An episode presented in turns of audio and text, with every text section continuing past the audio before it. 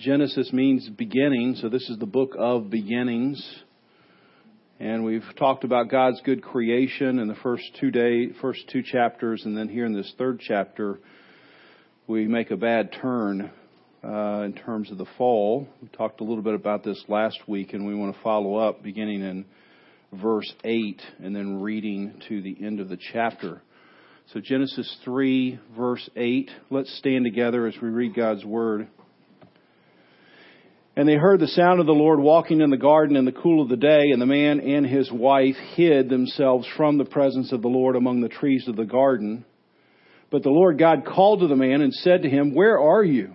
And he said, I heard the sound of you in the garden, and I was afraid, because I was naked, and I hid myself. And he said, Who told you that you were naked? Have you eaten of the tree which I commanded you not to eat? And the man said, The woman whom you gave to me, to be with me, she gave me fruit of the tree, and I ate.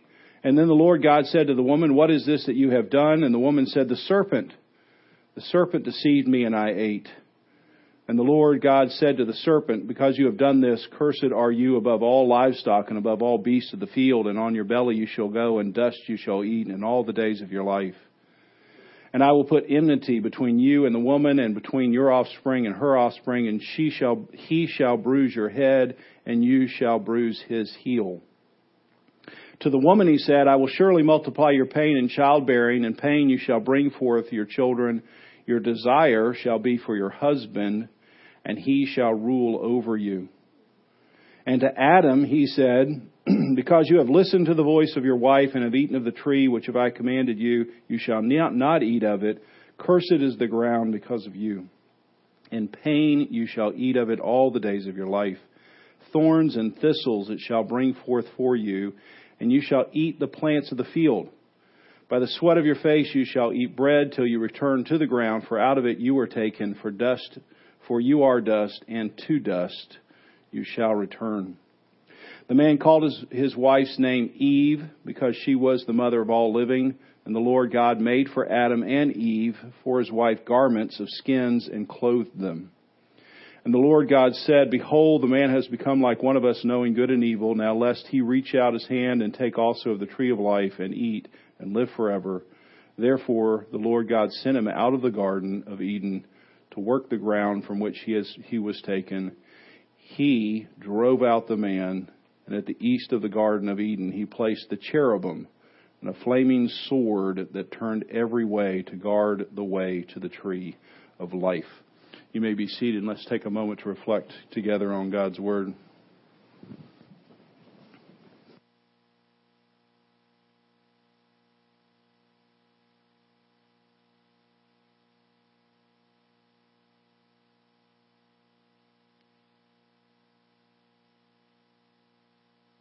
Dismiss the kindergarten and second graders through the back door.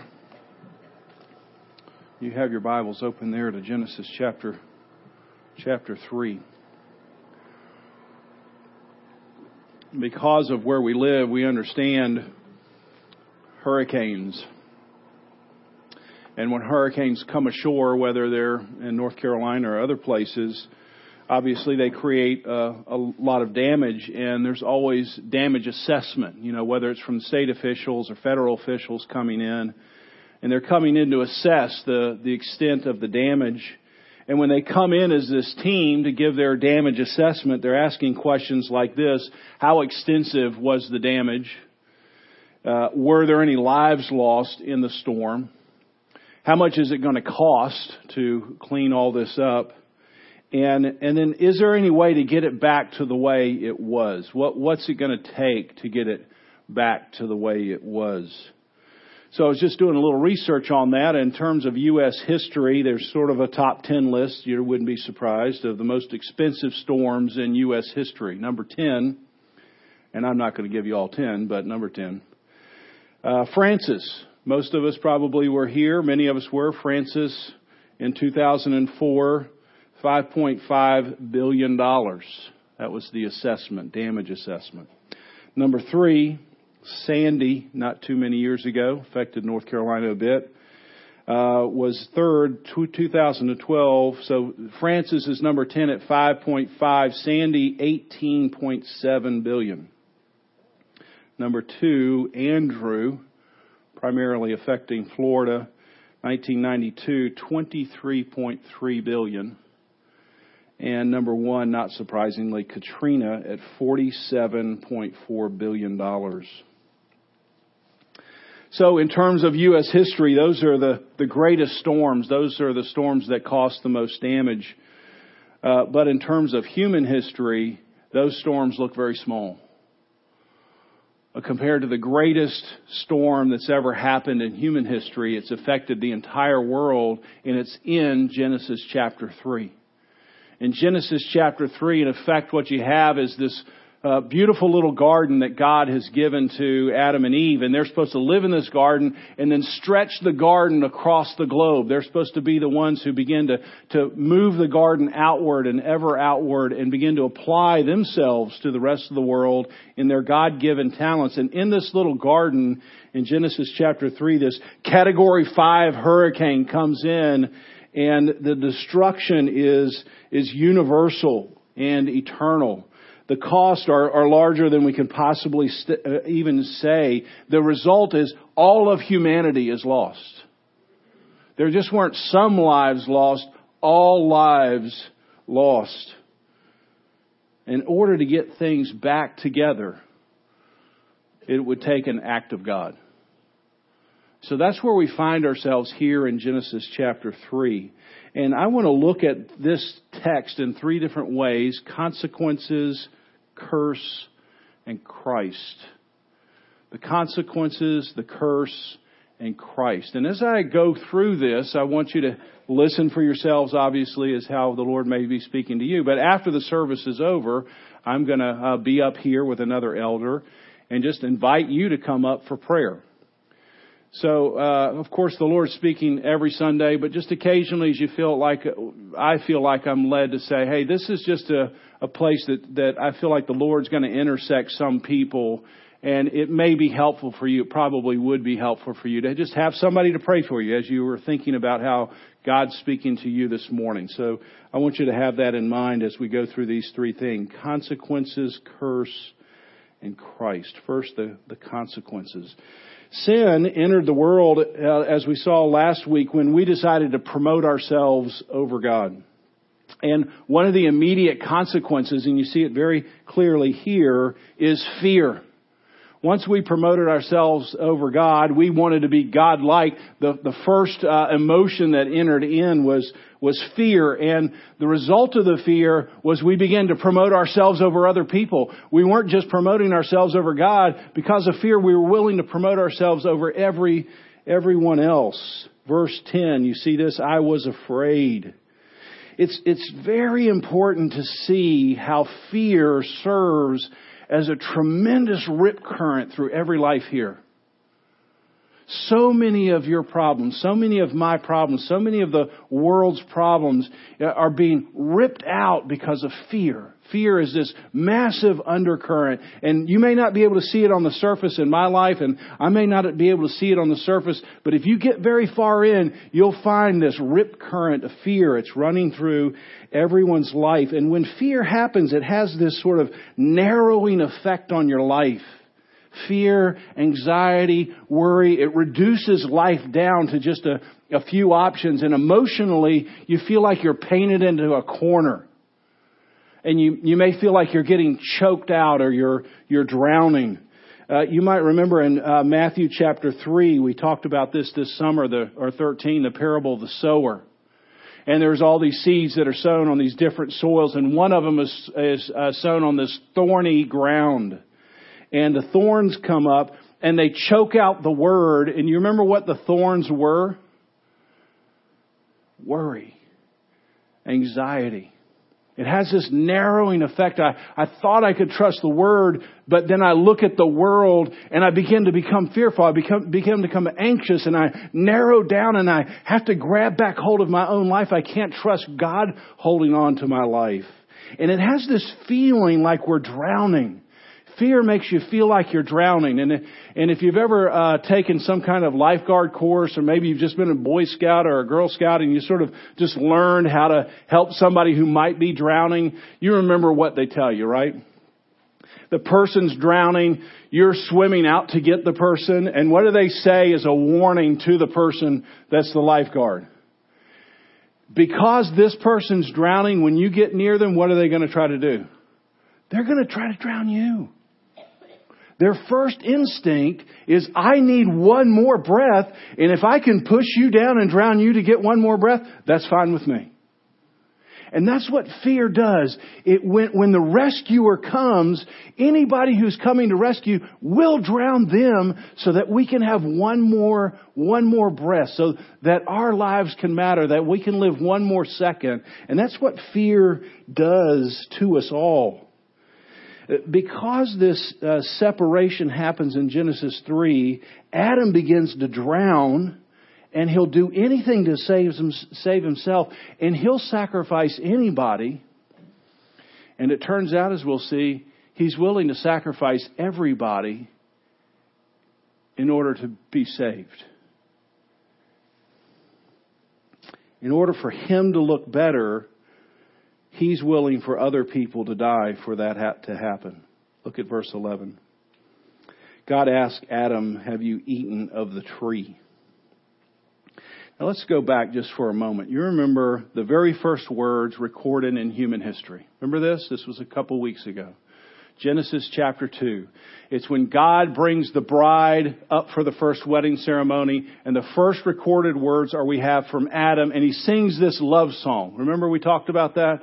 You're bone of my bone. It's not a great artistic rendition of a love song, but he sings this song. These are the first recorded words of Adam. The honeymoon starts. He, he sees his bride. He sings this song to her. It's a love song. He just can't take his eyes off the woman. And here, the, the next words we have recorded from human history are in Genesis chapter 3. God says, Hey, Adam, did you do something wrong? And what does Adam say? The woman. See, the honeymoon's not even over. I mean, we haven't even walked back down the aisle. And people are pointing out problems, and I'm immediately shifting the blame to say, my biggest problem is her. And even worse, God, you gave her to me. So either she's at fault or you're at fault, but there's one person here who's not at fault. That's me fear has this narrowing effect, and we're willing to drown everybody or anybody in order to save ourselves. Adam's in this, in this panic. He's been told directly in 217, don't eat of this tree. And when he gets in this full panic mode, he, he begins to, to, to shift the blame. And here's effectively what Adam is saying. Eve, your life gets sacrificed in order for mine to get enhanced. See, sin is so deep, so destructive, so ugly that Adam stares at his beautiful new bride and says, Your life can be damned so I can live. And worse, he looks at God and says, God, your life can be damned so I can live. You, you have to see the depths of human depravity. We are drowning people. And when people come to rescue us, our first response is to drown them. Not to say thank you for coming to rescue, but I've got to be justified. I've got to look good. I've got to promote myself over you. Genesis, from Genesis 3 onward, the human motto is your life to enhance mine. That's how human history is marched forward. Your life to enhance my life. And so, when you hear about the horrors of sex trade, sex slave trade, abortion and the selling of baby parts, Bernie Madoff's $20 million ripoff scheme people's retirement. Or if you're hearing it as an Israelite, who's just experienced 400 years of racism and 400 years of slavery. And you begin to wonder, hey, what's gone wrong with the world? Genesis 3 tells you what's gone wrong with the world all of human history, because we've promoted ourselves over the Creator, we've promoted ourselves over God, we spend the rest of our lives in fear, driven by this undercurrent, this rip current, saying, my life or your life now enhances mine. And the cost of your life to me doesn't matter just as long as I stay alive. A second consequence we have here, and I need to move through these quickly the first is because we promoted ourselves above God, it's not hard at all for us to promote ourselves above other people. I will sacrifice anybody and everyone to justify myself so I can look good, so I can live. And then you see these broken relationships. It's just a, it's like a bomb goes off and everything's broken and the assessment you look around, there's a broken relationship between humanity and God, verse 8. Instead of walking with God in the garden, we, we're now hiding. Adam's like, uh, uh, acting like this three year old. You know, the three year old closes his or her eyes, and as long as he can't see you, then you don't exist. And essentially that's what Adam's doing. He's in the garden and saying, I don't see God, so he must not be there. Every human heart, the Bible says, knows there's a God no matter how much they may try to deny it. They know there's a God, and we try to close our eyes and say, because I can't see him, then he must not really be real. And so we hide. We're hiding from God. Again, when, when God comes to Adam and says, Where are you? He's not saying, Adam, I can't find you. He's trying to help Adam to say, Adam, you have no idea where you are. You have no idea who you are. You are completely lost, and our relationship is, is broken. And our relationship is broken with ourselves. Verse 10. Adam looks at himself. And he makes this assessment of himself. I'm, I'm naked. And this nakedness result is a, is a sense of guilt and shame. Adam knows something's wrong with himself. He looks at himself and he says, I'm broken and I immediately begin to cover that up. I don't want anybody to see who I really am. I want to live in this illusion that everybody thinks that my life is so much better than it actually is. And, and if God doesn't graciously intervene into our lives, if He doesn't graciously intervene into Adam's life, we can spend our whole lives living in an illusion. You never know who God is, therefore you never know who you are. And you spend 60 or 70 or 80 years and your life is just an illusion. And in today's society, it just promotes that illusion. Just make everybody on Facebook and Snapchat make it look like you have a great life and make sure nobody really understands who you are at the core. Our relationships with each other are broken. We've talked about this already. Adam's willing to throw under the bus anybody in order to save himself. So as he walks back down the aisle from this first wedding ceremony, he throws his wife under the bus and he throws God under the bus. And finally, our relationship with the creation is broken. Look at verse 17. The ground itself is cursed. The creation, when, when humanity falls, creation falls. So why, why do we have hurricanes? Why do we have earthquakes? Genesis chapter 3 when man promoted himself above God, uh, creation fell in that same event. And so what was originally designed as creation to serve mankind it's now working against us. And no matter how you, well you plant your crops, no matter how well you plan your day, no matter how well you take care of your body, no, no matter how well you do these things to plan for natural disasters, the, the nat- nature is working against us. It's no longer working for us or working with us. One commentator has a sort of provocative sort of thought to say, you remember in the New Testament how often Jesus had control of nature? So you remember Peter and the disciples, they didn't catch anything and Jesus says, hey, go back out, put your net down and I mean, we don't know if Jesus said, hey fish, just jump in this net. I mean, something happened. They can't, you know, there's too many. That's what it was supposed to be like. nature serving mankind. Not hostility working, not in hostility working against mankind. If you don't understand Genesis chapter 3, if you don't understand what's truly wrong is inside of you, then, then you're never going to see your need for a Savior. G.K. Chesterton, this uh, great writer from England, uh, responding to a newspaper article. And the newspaper article had a, had a question at the end of it, what's wrong with the world? It was inviting editorial comments back. G.K. Chesterton wrote very briefly, Dear Sirs, I am sincerely yours, G.K. Chesterton. See, if you don't understand that, if you are here this morning where I have been, and you think, yes, I've got problems, but the real problems are, and you shift it off to something or someone else, you don't understand Genesis chapter 3. You don't understand your own heart, and you're living in an illusion. And so it's a great act of mercy and grace that God would come in and help you see that this morning.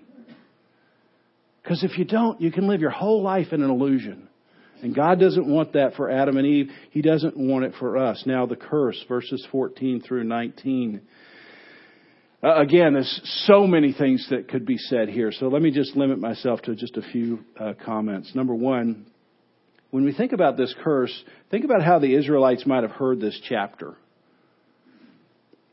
Uh, if you don't keep God's command, you get thrown out of the garden. You have commands, you're supposed to live by those commands, and if you don't, you could get displaced from the land that God has made. Now, do you hear how they might hear that? We're in the desert, and what are we going to get in the desert? We're going to get the Ten Commandments. We're going to get the law. And what are we on our way to?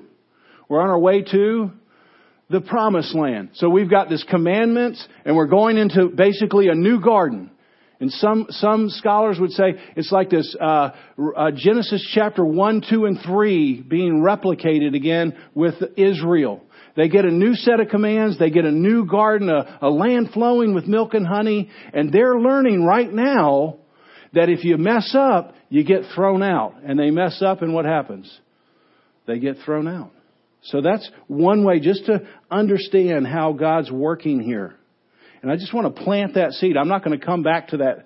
Uh, I hope it's going to sprout, but uh, I'm not going to come back to it till maybe February. So we'll see that in when we look at Israel as they enter into the promised land and what happens to them. Second thing to notice here is that there's no question asked of the serpent. See, there's a question asked of Adam.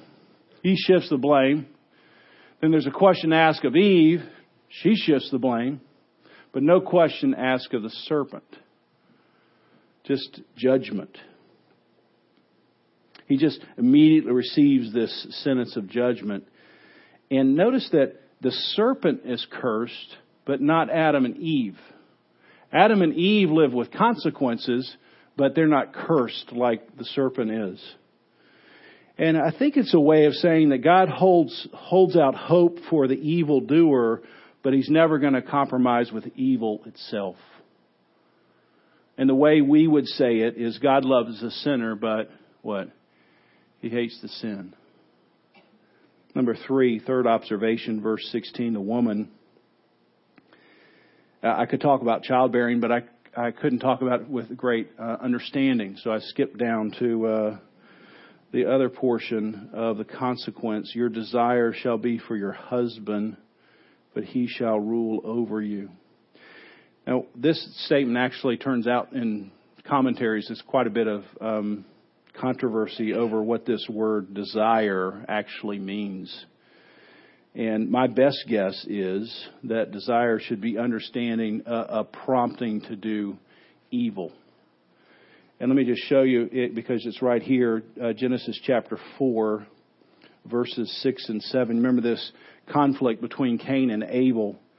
And in verse 6, the Lord is talking to Cain, and he says, The Lord said to Cain, Why are you angry? Cain had brought the sacrifice, and it wasn't pleasing to the Lord. And he sees this angry, this emotional stirring in Cain. Why is your face fallen? if you do what's right, if you do well, you'll be accepted. But if you do not do well, sin is crouching at your door. And what does it say? Sin's desire is for you. Sin's desire wants to consume you. And, and you've got to rule over it. And so I think that's the idea here is this consequence for the woman is she's, she's designed to be a helper. We saw that in Genesis chapter 2. And now she's going to want to have this domination. This desire that wants to master the husband. Instead of being a partner, she wants to be a master of the man. And then the man, his desire would be to rule, and I don't think that means to lead in an appropriate way. I think it means to dominate. So now this two people becoming one, one wants to become the master and the other wants to dominate, and what do you have? You have what is in every marriage, unfortunately, today. That, that conflict that constantly happens you can't get together with your spouse because you both have these agendas that are it's like poison running through your relationship. Derek Kidner says this, the marriage relationship slips into the realm of instinctive urges, passive and active. To love and to cherish becomes to desire and to dominate. Fourth observation here for the man, 17 through 19. His sentence is the longest. Longer than the serpent, longer than the woman, and his is the longest because he's the leader. He's, he's, he's, he bears the fullest weight of what has happened here in the garden, not the serpent and not even the woman. He listened to somebody else's advice. He listened to some other voice rather than listening to God's. And like every good parent, God gives a punishment which fits the crime. You know this as a parent. Your your your child messes up and you're trying to figure out what can I do that they'll remember not to do this again. You know, go to your room just doesn't work all the time. So you need some other thing that happens and they go, yes, I want to make sure I don't do that again because this punishment fits the crime. And so Adam ate and he would forever experience painful toil in order to eat. So every time he goes to the tree or goes to the garden and he thinks he's going to pick the fruit and the flies have infested it, duh! It's my fault. I'm remembering thorns and thistles. When, when my day doesn't work out, yeah, it started back in Genesis chapter 3. And so the man's toil would continue until he died and he's going to return back to the dust. So much for his divine ambitions. We're going to be like God. Erma Bombeck, only a few of you would remember this name.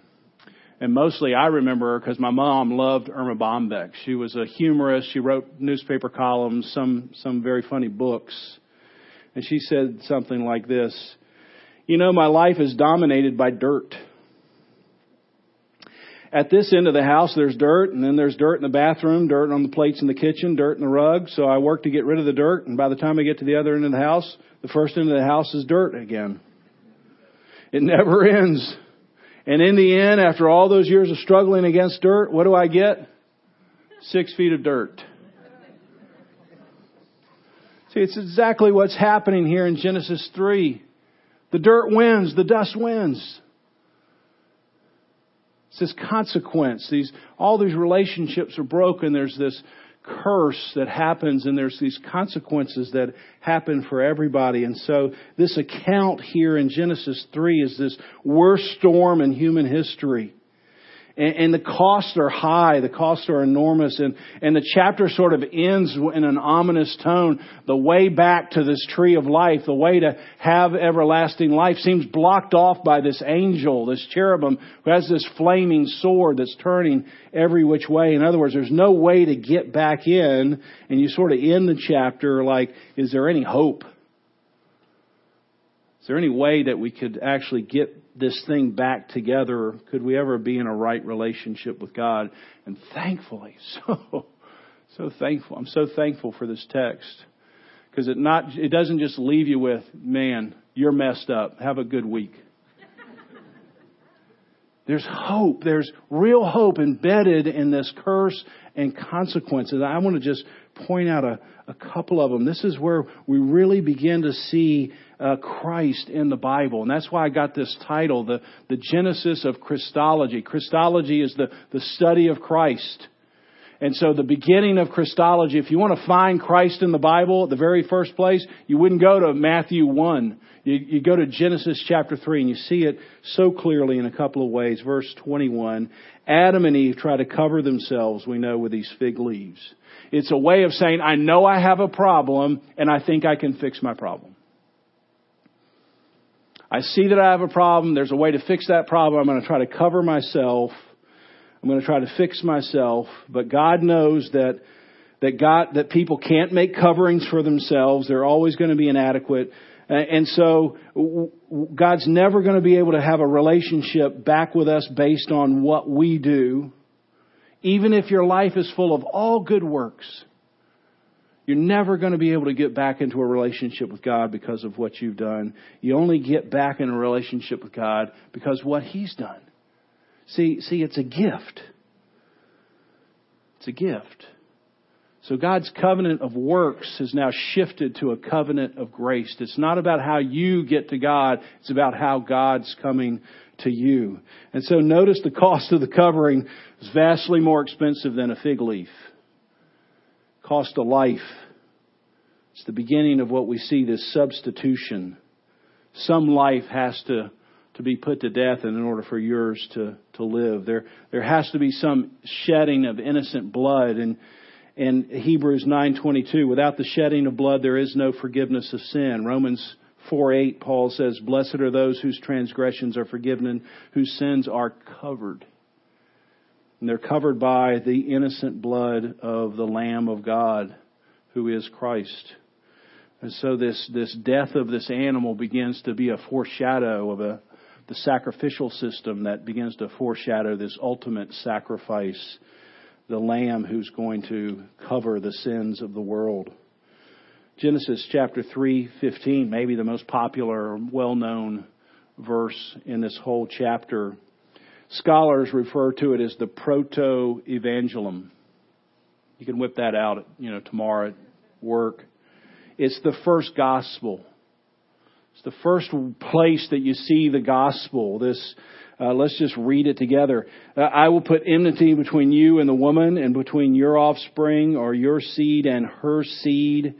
And what's going to happen is this seed of the woman, he's going to bruise Satan's head. He's going to crush his head. But in the process, this serpent is going to bite his heel